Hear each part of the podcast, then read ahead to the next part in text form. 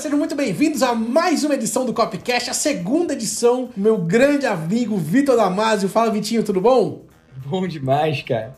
Beleza, então vamos começar mais um Copcast aqui dos bastidores do copyright no Brasil. Eu fui mal educado da última vez e nem apresentei o Damasio, ele percebeu e se apresentou no último episódio, né? Então vou apresentar para vocês aqui o Damasio, é um dos maiores mentores de marketing digital do Brasil hoje, sem dúvida nenhuma. Um grande amigo meu que eu conheci em 2012 ou 2013, até hoje não sei qual foi a data exatamente. 12. Então 12, pronto, ele tem a memória muito melhor que a minha. é outra grande vantagem de ser o Vitor Damasio. E hoje gerencia e ajuda pessoas a viverem de seus negócios digitais através da internet. Milhares de amigos meus e de colegas de marketing digital vão ao Damasio para ter a informação ou ter a mentoria que precisam para conseguir melhorar seus negócios. Então é um grande prazer ter você comigo mais uma vez, meu cara. Massa, Bertone, feliz de estar aqui. Sim, foi desde 2012, cara. Muita areia rolou, né, cara? E são agora oito anos já que a gente se conhece. Que parece legal, 80, né? Que é muito louco, né? Depende de como você vê, né? Se for considerar tudo que a gente fez, tudo que a gente passou, todas as histórias que a gente viveu nesse espaço de tempo, parece 80. Por outro lado, pode ser visto também como piscar de olhos, né? Parece que foi ontem, cara. A gente tinha mais cabelo, tanto eu quanto você, né? Parece ontem. Eu tava vendo aquele vídeo, né, da Juliana, né? Lá da Austrália. Sim. Lá de um evento lá atrás. Aquele foi 2013. Aquele foi o Fórmula Zero, né? Isso, aquele foi o Fórmula Zero. Primeiro evento Fórmula do Érico. Sem ser o Ignição Digital que ele fez antes, né? Então, cara, eu olhei aquilo ali e eu fecho o olho e eu consigo ser teletransportado para aquele Lembrar, momento, né? né? Então, parece 80 anos. Foram 8 anos, parece 80 anos, mas podem ser 8 minutos também, né? Da proximidade que eu tenho de cada lembrança, de cada coisa que a gente viveu nesse tempo. Eu aí. lembro da gente jantando nesse dia no, no restaurante italiano. italiano. É. Lembra? Que a gente ficou tempão lá com, trocando ideia. Eu lembro Nossa. da gente ir na padaria da frente trocando ideia no outro dia também. Sim. Caralho, Nossa. foi animal, lembra? Sim. Mudou completamente a nossa vida de lá pra cá. Validou muito daquilo que a gente acreditava, que a gente queria fazer, que todo mundo achava que. Na verdade, eu costumo dizer assim, cara, não é que as pessoas me achavam maluco. Elas nem sabiam que porra que eu tava fazendo. Elas não conseguiam nem entender. Tipo assim, mas Ninguém, assim, eu falava, cara, então eu vou viver na internet e fazer meu trabalho online. Ah, tá bom, tá bom. Parece que quando você fala outra língua, tipo, a pessoa não entendia é. de verdade. Não é que ela perguntava e ficava curiosa, é que assim, cara, parece que você tá falando russo, né? E aí, uma, uma das coisas que a gente tava conversando um pouquinho antes da gente começar aqui, né? Já te falando do, do passado, né, de tudo isso que rolou, é a respeito de como você chegou até aqui. Porque hoje você tem um faturamento milionário, centenas de milhões de, de reais que seus alunos já faturaram e tal, mas como, como a gente muito bem disse, nem sempre foi assim, né? Nem sempre foi assim. Nem sempre foi assim. Aliás, a... sempre foi muito diferente disso, eu diria assim. é que ultimamente tudo mudou, né? Então, o que eu queria que você comentasse, cara, e falasse um pouquinho, né? Por que que você escolheu trabalhar com esse tipo de público? Como você conseguiu ser tão consistente durante tantos anos atendendo as mesmas pessoas sem cair nas armadilhas de modinha pra cá, modinha pra lá, e tipo, agora é Instagram, agora é TikTok, e agora é lista, agora é lançamento semente, agora é lançamento relâmpago, agora é, agora é Conaed, agora é, sei lá, e o caralho, e tipo, eu sei que você talvez caiu em algumas dessas, mas muito menos do que a maioria de nós, digamos assim, né? O que, que você acha, mano? Esse lance do, do ser maluco, né? Ah, não é que achava a gente maluco, é que na verdade a gente era maluco mesmo. E, e, o Malcolm Gladwell, ele fala disso né, no livro dele, né? Dos Early Adopters. No Tipping Point. Ele fala dos Early Adopters, que são os, os, é ponto da virada em português, né? Sim. E o Tipping Point é ponto da virada, mas os Early Adopters em português seriam, sei lá, como é que fala isso? O, quem adota primeiro, né? Os pioneiros. Pioneiros. Pioneiros. Ótimo. Isso, pioneiros. E, e fomos esses pioneiros, né? E é muito louco, porque era maluco mesmo. E eu lembro que, nossa, tem cinco anos que eu moro aqui, né?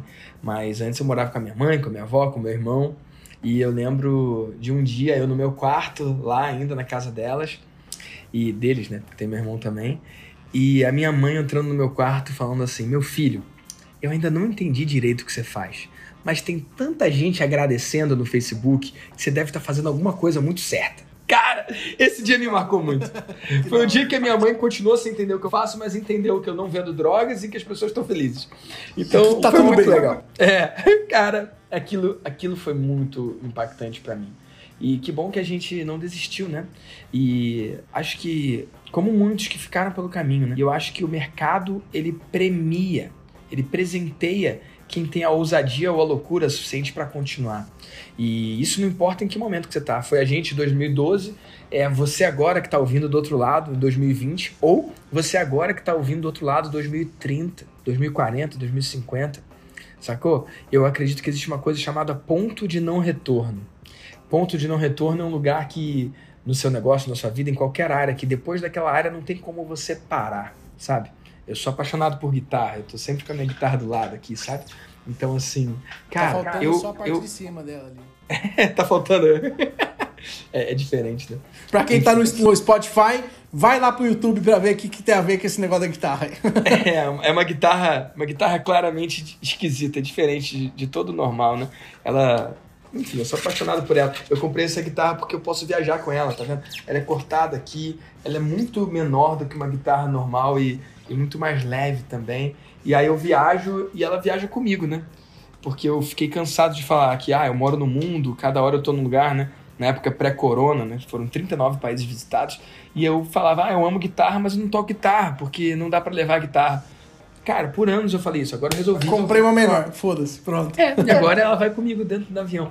Mas por que eu tô falando da guitarra? Eu, eu, tocar guitarra é quem eu sou, eu sou isso. Não tem como, ah, agora eu não gosto mais de guitarra. Eu atingi o ponto de não retorno. Marketing digital, ensinar as pessoas a usar a sua voz para impactar o mundo através da sua mensagem usando a internet, é o que eu sou. Pode ser que daqui a 10 anos eu queira fazer outra coisa. Cara, pouco provável. Talvez se, se a minha vida, sei lá, se eu, se eu passar por algum episódio eu não sei o que pode acontecer para mudar, mas eu me encontrei nisso. E eu já passei do ponto de não retorno. O ponto de não retorno é um ponto que depois que você passa dele, é mais fácil continuar do que parar. Eu experimentei isso com exercício. Eu cheguei a 127 quilos. E aí eu passei por um processo de emagrecimento em que eu emagreci 27 quilos e pouco. Cheguei a 99, foi massa. E nesse processo eu comecei a me exercitar. E é muito louco, né? Porque foi o meu nutricionista que me ajudou nesse ponto. Eu fiz coaching também com o Jerônimo Temel, me ajudou muito, mas o Nutri me ajudou muito. Porque ele falou que. Duas coisas que mudaram a minha vida, né? A primeira foi que caminhada não é exercício. Eu caminhava todo dia na praia aqui. Moro no Rio e tal. Eu caminhava todo dia e achava que exercício. E ele, e ele, meu. Enfim, não quero ser preconceituoso com o meu Nutri, mas o meu Nutri falava de um jeito muito peculiar. Vou tentar imitar aqui. Ele fala assim: Brother Caminhada, atividade normal do ser humano. Caminhada, atividade normal, não é exercício. Seu coração fica acelerado? Eu falei, não, não é exercício. Atividade normal do ser humano. Aí eu entendi que eu tinha que correr ou pedalar, eu comecei a correr e pedalar. E aí eu fazia três vezes na semana e achava ótimo. Sacou? E aí eu voltei lá e o cara falou assim, brother, quatro vezes na semana. Eu, que quatro? Eu faço três, três tá bom? Quatro. Falei, cara, tem que ser três. Ele falou assim, brother, a semana tem sete dias. Se você treinar três e descansar quatro, quem é que vence? o descanso vence. Aí eu falei, filho da mãe, cara. Aí eu comecei a fazer exercício quatro vezes na semana. E quando eu vi, tava fazendo cinco, quando eu vi, tava fazendo seis, quando eu vi, tava fazendo sete. Todo dia fazendo exercício. E é legal que eu falava, ah, faço exercício todo dia. Aí a pessoa fala, todo dia, de segunda a sexta? Eu falei, não, cara, todo dia. De segunda a domingo, sacou? E, e, e, e que louco isso, né? Porque quando eu fazia três, era mais fácil não ir. Mas quando eu faço todos os dias, é mais fácil ir do que não ir. E, e, cara, é melhor estar tá nesse ponto. Eu tô lendo um livro agora, que inclusive conheci o autor no Mastermind do Dean Jackson, nos Estados Unidos. Sou muito fã do Dean Jackson. E o nome do livro é Willpower Doesn't Work, que é o poder de. força de vontade não funciona. Por quê? Cara, não adianta. Ó, tenho avelãs secas. que não sei se dá pra ver. Enfim, acredita em mim. Avelãs secas Sabe? Se ao invés de ser isso aqui fosse, sei lá, chocolate, eu vou sucumbir. Em algum momento eu vou sucumbir. Ah, eu tenho força de vontade, não vou comer o chocolate. Cara, abre minha geladeira, não tem nada de errado. Por quê? Porque eu sei que eu sou maluco e se tiver eu vou comer. Por que, que eu vou, no meu ambiente, ter coisas que eu posso errar e, e ter que contar com a minha força de vontade, que é falha e limitada, se eu posso controlar meu ambiente para se nem eu quiser, se nem se eu quiser errar, eu errar. Então eu acho que no nosso negócio, não estou falando sobre queimar pontes, tá, gente? Eu tô falando sobre você seguir fazendo o que você faz e ter resultados a ponto de você chegar num ponto de não retorno. Um ponto em que é mais fácil fazer do que não fazer. Mais fácil continuar do que não continuar. Cara, o Albertone fez mais de 50 episódios desse podcast aqui. Então agora é mais fácil ele fazer do que ele tirar uma semana off e não fazer e ficar sem. Exatamente. Mas o cara que tá começando, eu, por exemplo, eu gravei três episódios do meu podcast. Pergunta se tá no ar. Não tá. Sacou? Porque eu ainda não atingi esse ponto de não retorno quando o assunto é podcast. O Albertone tá muito na minha frente quando o assunto é consistência e colocar um podcast no ar. Tá entendendo? E você que tá ouvindo aí do outro lado no seu negócio, qual é o ponto que você precisa atingir o ponto de não retorno? E no seu negócio, você já atingiu o ponto de não retorno? Ou você ainda está num momento que pode acontecer alguma coisa, um revés da vida e desistir? Escreve para mim, porra, que eu quero saber. Arroba Victor Damasio Oficial e me diz se você já passou do ponto de não retorno no seu negócio ou se você periga desistir. Não tem nada de errado. Tudo acontece ao seu momento. Então, Albertone, só para pegar isso que você falou, mas aí voltando para sua pergunta principal, né? Por que, que eu consegui seguir em frente sem olhar para o lado, né? A resposta não, não sei se é muito bonitinha, não. Eu acho que essa resposta tem a ver com circunstância, cara. Circunstância. Eu talvez não seja o empreendedor padrão. Eu talvez não seja o empreendedor clássico. Eu vou descrever o empreendedor clássico aqui eu estudei um pouco de coaching e vi que existem vários sabotadores, né? Perfis de comportamento que atrapalham você. E um dos sabotadores mais comuns entre os empreendedores é um sabotador chamado hiperrealizador. O que, que é esse hiperrealizador? O cara faz um evento de 500 pessoas, ele consegue colocar as 500 pessoas lá. Antes do evento acontecer, ele já não está mais extasiado com aquilo, ele não está mais com tesão naquilo. Ele já está pensando no próximo evento que tem que ser maior tem que ser mil agora, porque senão não valeu, sacou? Ele não consegue nem assentar e receber e ficar feliz e grato pelo que ele alcançou ali.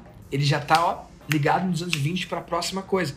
Fez um lançamento, bateu 6 em 7. Tá, cadê o 7 em 7? Eu quero a próxima placa, eu quero o próximo resultado. E não tem nada de errado, tem gente que constrói maravilhas com isso. Mas tem gente que conquista um belo de um burnout também. E olha, tem um, um amigo meu. Ou vários. Vários, né? Você, conhece vários, né, Alberto? Tem um amigo meu gringo chamado Alex Scharfen e ele criou um estudo sobre tipo de personalidade e ele identificou que empreendedor é um tipo, uma marca de personalidade. Ele escreveu um livro chamado Entrepreneur Personality Type tipo de personalidade empreendedor, dizendo que uma pessoa pode ser ou não ser empreendedor. Óbvio que você pode desenvolver habilidades e características, né? Mas ele defende que esse empreendedor é um cara diferente dos outros e que ele é movido por diferentes gasolinas. E uma das coisas que esse empreendedor é movido é por uma coisa chamada momentum. O que, que é momentum? Momentum não é velocidade. Momentum é aceleração. Por exemplo, um carro pode estar muito rápido. Se ele tiver sem aceleração, ele mantém uma velocidade constante e vai rápido. Só que tem gente que, que não é movido pela velocidade, é movido pelo torque. É movido pela aceleração. É movido por entrar numa Ferrari e pisar e de 0 a 100 num curto espaço de tempo. Isso é aceleração. Aquele ronco, aquela coisa que deixa nosso estômago. Eu tô falando isso porque eu dirigi Ferrari numa pista de corrida. E é exatamente isso, sacou? Eu tive a oportunidade de dirigir alguns carros incríveis ou ir de carona também com alguns carros incríveis, inclusive com motoristas profissionais. E é, é, massa, né? Apesar de eu não ser um cara de carro, eu nem tenho carro, né? só pra você ter uma ideia. Mas eu vivi essas experiências e, e é diferente. É, você pode até estar numa velocidade menor, só que se você está em aceleração, você sente uma coisa, sabe? E o empreendedor ele precisa dessa coisa no negócio dele. Se ele não tiver, ele, ele, se desencanta, se desinteressa. E aí eu vejo um monte de gente correndo atrás do próprio rabo e querendo fazer uma coisa cada vez maior, e aí tá de olho numa placa e não nas pessoas que eles servem. E é uma questão de tempo para vir estresse, vir doença relacionada a estresse, vir burnout, vir até depressão. Muita coisa, muitas vezes o que acontece também nesse caso é o cara destruir o negócio porque aquele negócio não vai mais do que ele queria. Então, ou, ou tá demorando muito. Né? Então o cara vai lá, constrói uma coisa e ela cresce e ela tá indo bem, só que ela é uma criança ainda, aquele negócio ainda é um bebê, é uma criança, não tá ainda desenvolvendo e tal. Só que ele fala, cara, isso aqui tá indo muito devagar, eu vou fazer outra coisa. E deixa morrer aqui, ele começa a fazer outra. Aparece alguma coisa? Exatamente. é tipo isso. E já olha pro outro lado, né? E o Francani, que é outro dos meus mentores, ele fala isso, né? O empreendedor é o ser humano que, quando identifica alguma coisa que funciona e dá resultado, imediatamente para e vai fazer uma outra coisa completamente diferente. Ótima definição. É uma definição, né? Não, eu acho que isso é legal de, de, se falar, porque é uma coisa que prejudica muito, mas que muitas vezes é o que faz o cara fazer o negócio dele mudar. Então, Isso, é o drive dele. Não tem nada de errado com isso. só queria contribuir com isso porque eu percebi que eu tenho esse perfil e agora você falando, reforço ainda mais, né? Eu com absoluta certeza tenho esse perfil, né? Absoluta certeza. E, e eu tô te falando coisas que eu já fiz muitas vezes, né? Do erro de destruir uma coisa que você construiu pra querer construir outra, porque acabei de ver que aquilo dá certo, então foda-se, agora já deu. É, é quase. É, é mais ou menos assim. Cara, se eu continuar fazendo isso, eu fico milionário. Tá fácil demais, foda-se, vou fazer outra coisa. É muito. Esse eu já sei que dá, já sei que eu consigo. Acho que É, exatamente, aí você sai. Outra coisa ali. E uma coisa que eu percebi. desafio também, né? Variedade, né?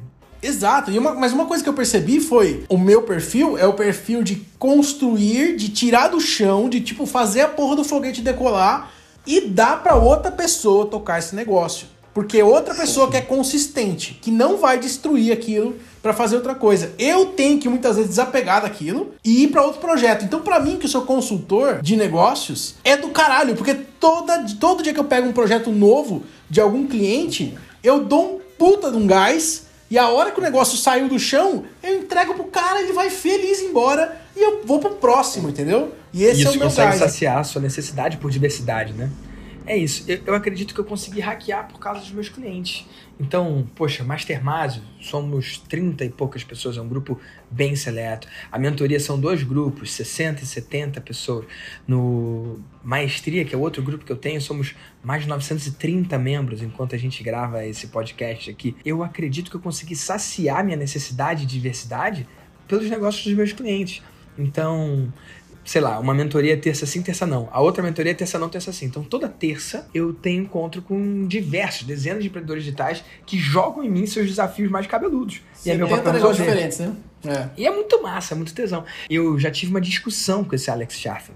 Porque eu virei pro Alex e falei, Alex, é o seguinte, cara. Bateu uma nóia em mim, real, assim. Eu falei, cara, eu entendo esse EPT, né? Entrepreneur Personality Type. Eu entendo esse cara, eu sei gerar valor pra esse cara, mas eu acho que eu não sou esse cara. Eu falei pra ele, eu, entrei numa crise. Será que eu sou um empreendedor autêntico? Um verdadeiro empreendedor? Porque uma das descrições do cara é a seguinte: ah, se o seu negócio no ano que vem faturar igual faturou nesse ano, você tá triste ou feliz? E a resposta de um EPT clássico, a- qual é a sua resposta, Albertone? Se você faturar a mesma coisa no que vem nesse Tô ano, puto, nem tá fudeu. puto. O É. Albertone tá puto, né? E se você me perguntar, eu tô ok. É estranho isso. E, e falar publicamente, assim, ah, pode depor contra mim. A verdade é que eu tô ok. E posso ir além? Se eu puder faturar a mesma coisa com nenhum cliente novo e todos os meus clientes atuais, só eles, renovarem comigo, eu tô ok pra caralho. Tô ok pra caralho. Se baixar uma lei que eu tenho que escolher ou vender só pra novos clientes, ser proibido de vender pros clientes atuais, ou não poder vender pra nenhum cliente novo e só poder vender pros clientes atuais, eu não penso uma vez, eu não pisco antes de responder. Eu quero os meus clientes atuais. Então, de alguma forma, cara, eu não tenho esse, esse drive de ah, expansão, aumentar o mercado. Cara, não. O meu drive é de cuidar dos meus. Sacou? De um jeito quase doentio. E eu vou falar uma coisa aqui que acho que é a primeira vez que eu vou falar aberto aqui, né? Porque eu não controlo quem vai ouvir esse podcast. É aberto, qualquer pessoa clica e ouve. E é fácil alguém ouvir errado, né? Mas eu já falei para alguns amigos meus em círculos mais íntimos. Eu me vejo como um pastor. O meu trabalho é um trabalho de pastor. E não é pastor de igreja, nada de errado pastor de igreja. Eu me vejo como um pastor de ovelhas. Sacou? De que se uma se machuca, eu vou lá cuidar. De que se uma se desvia, eu vou lá salvar. E se uma precisa de ajuda e me grita, eu tô longe, eu corro. Sacou? É uma parada que é assim. E eu aprendi muito isso com o Dan Kennedy também. Jay Abraham fala disso, que é... Cara, eu aprendi a me apaixonar pelo meu cliente. Sacou? Mais do que pelo meu produto. Mais do que pelo meu negócio. É louco isso. Então, eu amo o Mastermásio? Sim.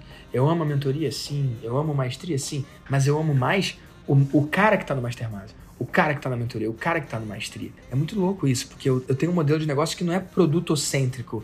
É um modelo de negócio que é cliente-cêntrico. Como deveriam ser sempre, na verdade, né? Porque o que eu, que eu falo o tempo todo pros meus alunos e pras pessoas que trabalham comigo e tal. Cara, a gente tem que começar pelo cliente, nunca pelo produto. Os grandes erros de, de empreendedorismo que existem, muitas vezes são por causa disso. O cara começa criando produtos e tentando achar audiências que comprem esse produto. E às vezes ele acha uma audiência muito ruim. Ele não queria falar com aquele tipo de gente. Por exemplo, eu criei uma empresa Comprei uma, uma franquia de crédito, de empréstimos e financiamentos. Porque eu queria vender consórcio. Eu achava que consórcio, né, era um, um, formato que funcionava bem. Hoje eu acho ruim, mas na época eu achava legal, né? E eu queria vender aquilo e tal. O que, que eu descobri? Então eu falei, não, eu já tenho um produto, consórcio. Quem é que compra? Ah, vou achar a pessoa que compra. Só que o que eu percebi que a empresa de financiamento e empréstimo, ela vende muito mais empréstimo e financiamento do que consórcio. E aí o que acontecia era que aparecia uma galera quebrada, sem grana, que eram os endividados que passavam a perna nos outros para ficar devendo lá para vir pedir dinheiro mais emprestado no banco. Eu achei um público que eu não queria trabalhar. E é o público que compra esse tipo de, de serviço, de produto. E aí eu falei, agora eu tô fudido, porque eu tenho um produto, tenho um serviço, ele vende, só que eu não quero falar com esse tipo de pessoa, nem fudendo, porque ele, esse tipo de pessoa me tira energia e não me dá energia, né? Agora, eu comecei pelo produto. E a mesma coisa, cara, o que mais tem, né? É gente com ideias super fantásticas de produtos maravilhosos que ninguém quer comprar. O que mais tem é, é. isso. Né? Então, para mim, cara, é, eu, eu, eu tô colocando isso aqui porque é, o, é o jeito que eu defendo que as pessoas devem fazer. Elas devem procurar o público que eles querem atingir primeiro. Quem é que você quer atingir? Porque não é com todo mundo que você gostaria de falar. Eu aposto. A gente cai muito fácil numa armadilha de que assim, ah, eu não tenho dinheiro. Então, qualquer pessoa que me der dinheiro, eu tô feliz. É muito fácil essa armadilha. Né? No começo, especialmente, você ganha lá merreca, e aí aparece alguém te dando dinheiro por uma coisa, um monte de gente te dando dinheiro, foda-se quem é, eu vou pegar o dinheiro e ser feliz. Só que isso, logo no, no próximo passo, vira uma maldição. Né? Porque agora é. você está preso a uma pessoa que você não gosta e você literalmente está preso. Porque você, todo o seu modo de vida vem daquela pessoa que você não gosta. Cara, eu acho que é o caminho completamente errado, né? Todas as vezes quando a gente faz um ajuste de, de copywriting para alguém, a gente começa olhando para quem você quer vender. E é, é para essa pessoa que está vendendo hoje? É ou não é? Se não for, tem que mudar ali, né? Então, é, mas continua, é, cara. Diga. Partir do cliente, né? Isso que você falou, ah, o dinheiro, né? O cara que precisa, ele fecha negócios que ele não, que não é o melhor negócio para ele, né? Eu vim do direito, né? Hoje eu sou um cara legal, tá bom, gente? No passado eu já fui advogado. Passou. É como se fosse uma outra vida, sabe? Tem um princípio do direito tributário, que é o non-wallet, que quer dizer, o dinheiro não tem cheiro.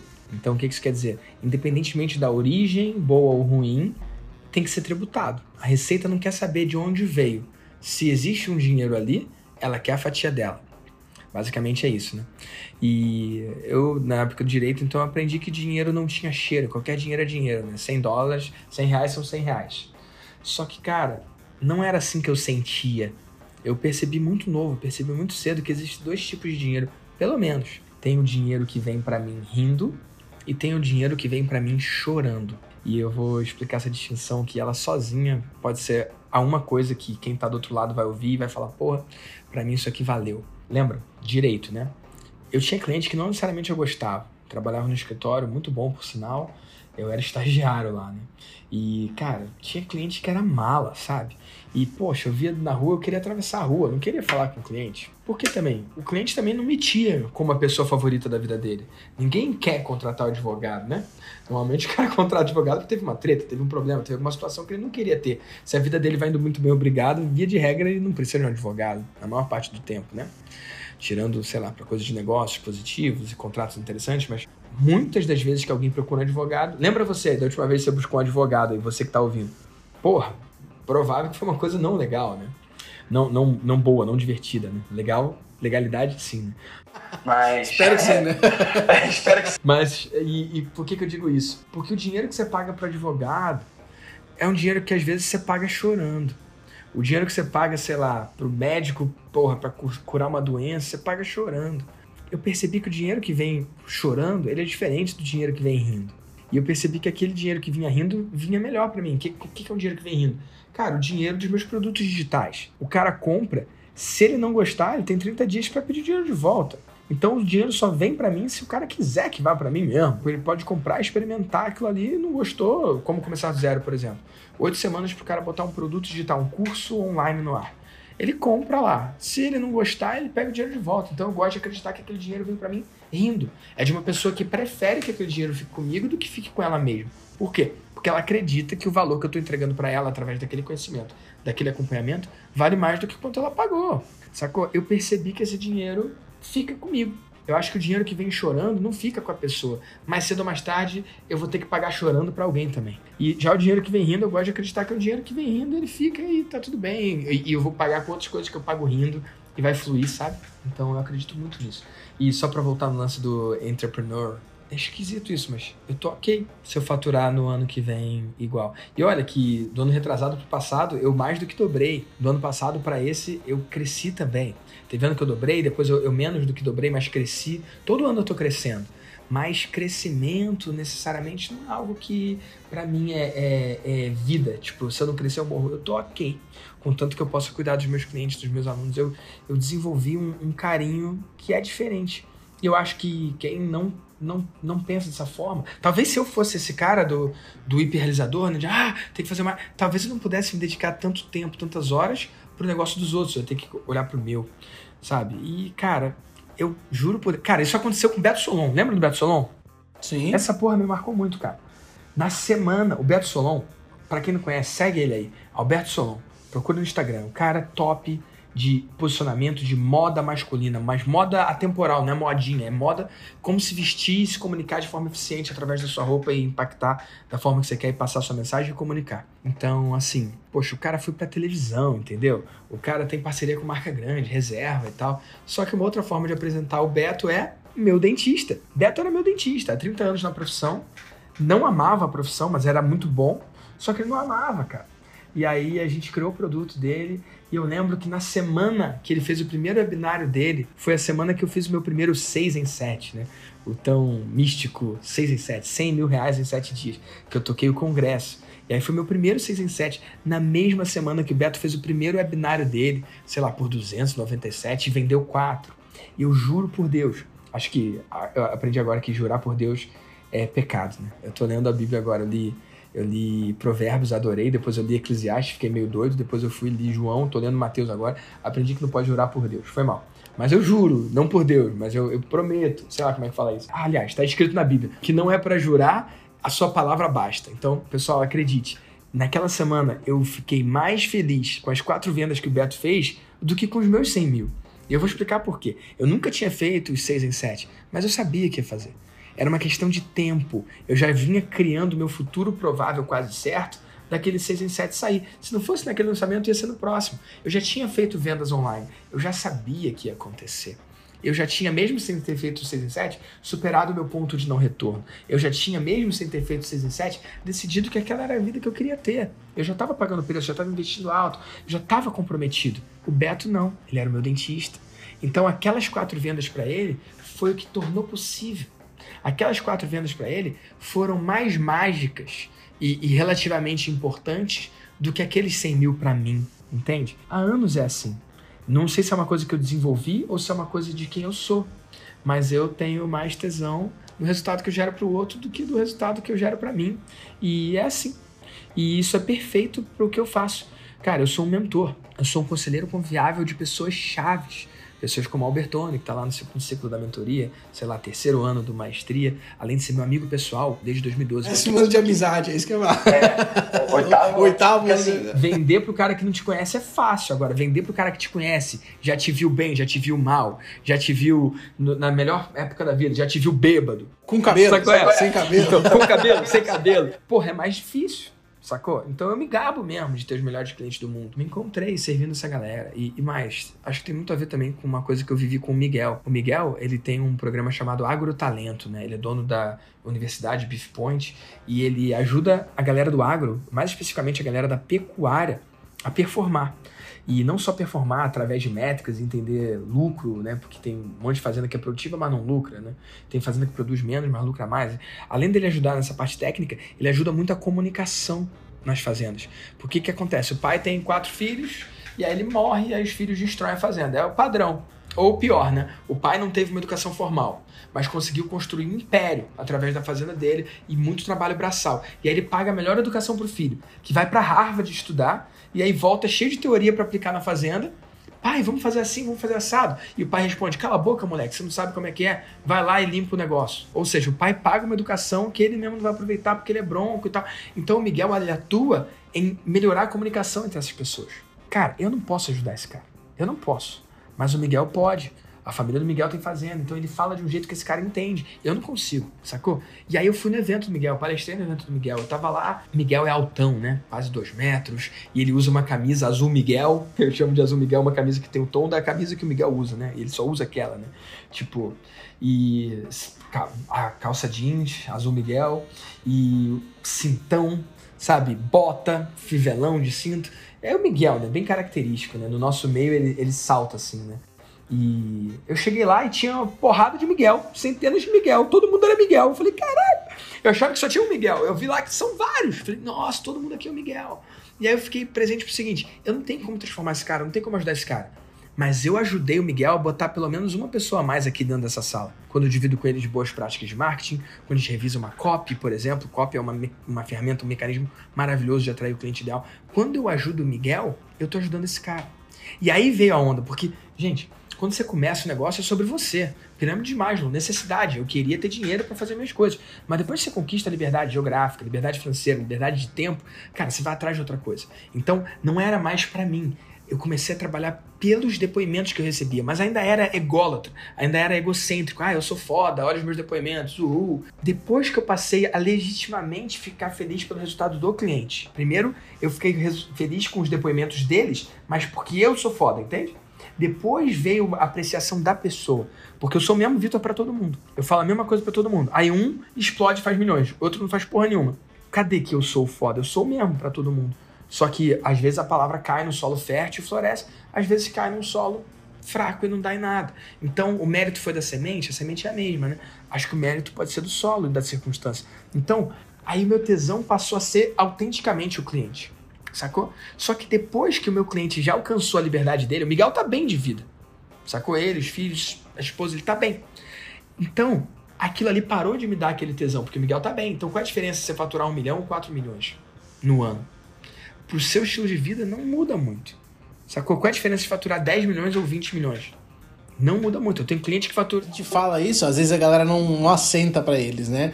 E para quem nunca ganhou esse tipo de dinheiro na vida, talvez é difícil você entender e visualizar isso, né? Quando o cara viu, sei lá, o cara saiu de mil para dois mil reais, é uma mudança do caralho. Muda, muda muito. Eu lembro, eu lembro, muda muito. De, de mil para dois mil por mês, eu, eu lembro quando eu ganhava 1.496 reais, cara, como estagiário. E, e, e de 1.400 e pouco para 3 mil, a sua vida me, mais que dobra, melhora a felicidade. Mas ir de um milhão para três não muda quase nada. Exato. Sacou? É muito louco isso. E é real, sacou? Porra, tem cliente meu que fatura 200 milhões no ano. Eu lembro quando eu trabalhava numa agência de turismo e eu ganhava ali seus mil e poucos reais, mil e duzentos talvez, e o cara do lado ganhava cinco mil reais. E o trabalho que eu fazia era um trabalho desgraçado. Era procurar passagem aérea para os outros viajarem. E o trabalho que ele fazia, é, era muito foda. E o trabalho que ele fazia era levar médico da fábrica de remédios que ele trabalhava para conhecer. Era tipo levar os caras para fazer um tour. E o cara ganhava 5 pau e eu ganhava 1.200. Eu falei, gente, eu posso fazer o que esse cara faz 50 vezes melhor do que ele. E puta, 5 mil reais eu não sei nem onde enfiar 5 mil reais. Tipo, eu não tenho nem onde pôr, né? Então é muito louco quanto isso vai mudando, né? Então, cara, é, é, quem vê a gente hoje não sabe disso, né? Mas é bom as pessoas saberem que, que isso já aconteceu, né? Que senão ela acha que tudo veio de graça, de bandeja, né? Ou sei lá a gente é especial, que a gente nunca teve esse tipo de coisa, né? É, e todo mundo é normal. Não sei, sei lá, o cara que nasceu rico pode ser diferente, mas cada uma dessas escadinhas eu fui galgando. Gente, já vendi jornal no metrô, eu já fui garçom. Pra quem não sabe, seu Albertone já trabalhou embarcada em navio, mano. A gente já fez de tudo, cara. A gente construiu. Garçom cara. também, inclusive. Garçom também. Então, assim, bicho, aqui não tem preguiça para trabalho, não. A gente construiu. E eu não falo que é self-made, porque, cara, eu fui um privilegiado de ter minha mãe, minha avó, meu pai, meu avô, sacou? Minha família, que tornou possível um monte de coisa. Acho que a gente não nasce igual, né?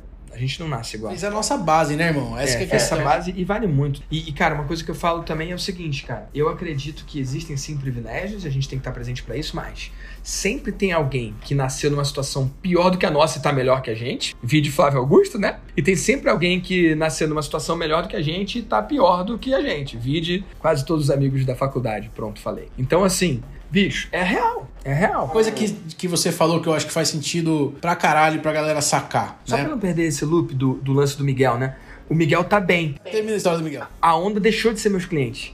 Agora a onda é o cliente do meu cliente. É o cara igual o Miguel que vai lá e pensa, cara, eu não posso ajudar esse cara. Mas se eu ajudo o Miguel a trazer mais um desses pra cá, eu tô ajudando esse cara. Então eu entrei numa onda que eu tô criando um mundo maravilhoso. Que é um mundo em que todo mundo que precisa de copywriting encontra o Albertone, compra o curso dele, não só compra, como completa, aplica e é transformado. Eu não consigo falar com o cara lá que dono do restaurante lá que o Albertone ajudou, escrevendo uma copy para ativar o cliente. Eu não consigo falar com esse cara. Mas se eu consigo de alguma forma ajudar o Albertone a achar esse cara, eu tô ajudando ele de tabela. E aí a minha onda passou a ser não a significância que era antes, mas sim a contribuição, porra. E aí foi massa pra caramba, porque eu acho que essa é a onda eterna. Eu acho que eu não vou me cansar dessa parada, porque é muito diverso, entendeu? Então, o meu crescimento não é mais o meu, nem o do meu cliente, mais é do cliente do meu cliente. É isso que está me dando onda agora. O que eu trago de, de tudo isso que você está falando, duas coisas são importantes. A primeira, lembrar que o hiperrealizador é um sabotador. Porque as pessoas acham que hiperrealizador é bom. Não é. É ruim, tá bom? Então, só deixar claro essa porra, né? Hiperrealizador. Gera sofrimento, gera dor. Exato, é o cara que com certeza realiza um monte de coisa, mas em detrimento de coisas muito importantes como saúde e como, ah, sei lá. E paz paz mental, né? E muitas vezes até. Isso, exatamente. Então, isso é uma coisa importante. É claro que se você tem esse perfil, você tem que. A primeira coisa é saber que você tem esse perfil, saber que, esse, que isso é um problema que você tem que olhar, que vai te trazer coisas positivas, mas que pode trazer coisas muito mais negativas, né?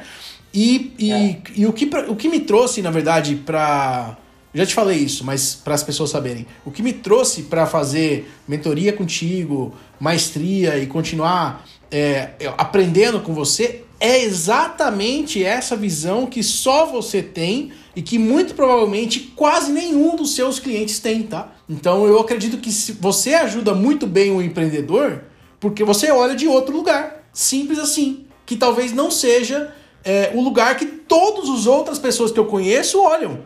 Porque aquele lugar eu já conheço. Aquilo ali eu já sei. Aquilo eu já vi. Mas eu nunca vi de outro ângulo. Né? Então, cada vez mais fazendo parte da mentoria e fazendo parte do, do mundo da Damasio aí, né?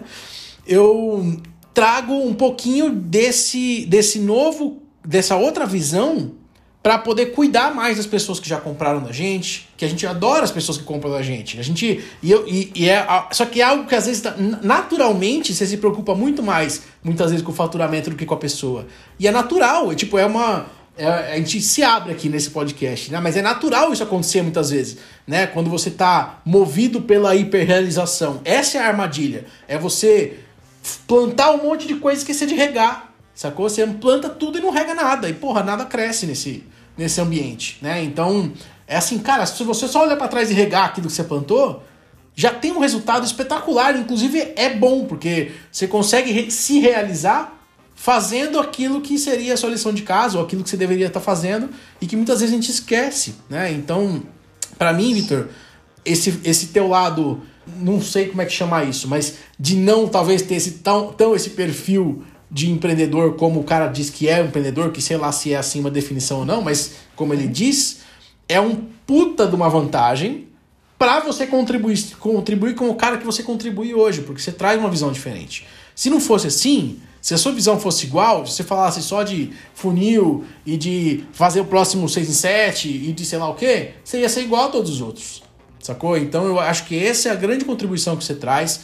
E para mim a maior lição que eu tenho estando contigo, e que eu espero que as pessoas estejam vendo, que você que está aí esteja percebendo isso também, sabe? Que cuidar do cara que comprou de você é tão ou mais importante do que é, sair fazendo o próximo lançamento ou a próxima coisa, porque o relacionamento começou ali, é uma visão diferente de negócio, né?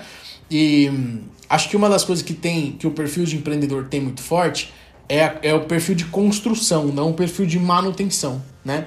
Então a gente tem perfil de muito de querer construir coisas novas, né?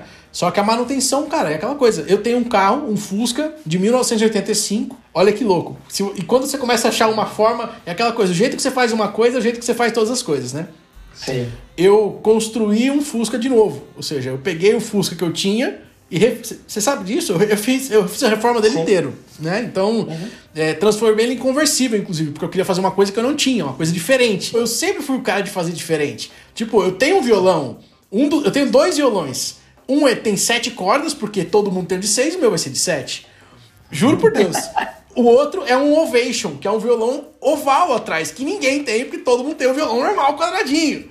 Sacou? Então, porra, se você pegar, tipo, todo mundo faz é, uma coisa de um jeito, eu sempre quero fazer de outro. É impressionante. Isso é bom e é ruim, porque eu tô sempre sozinho fazendo outra coisa, entendeu? Então nunca tem ninguém do meu lado ali fazendo aquela coisa, né? Mas tudo isso é uma questão de.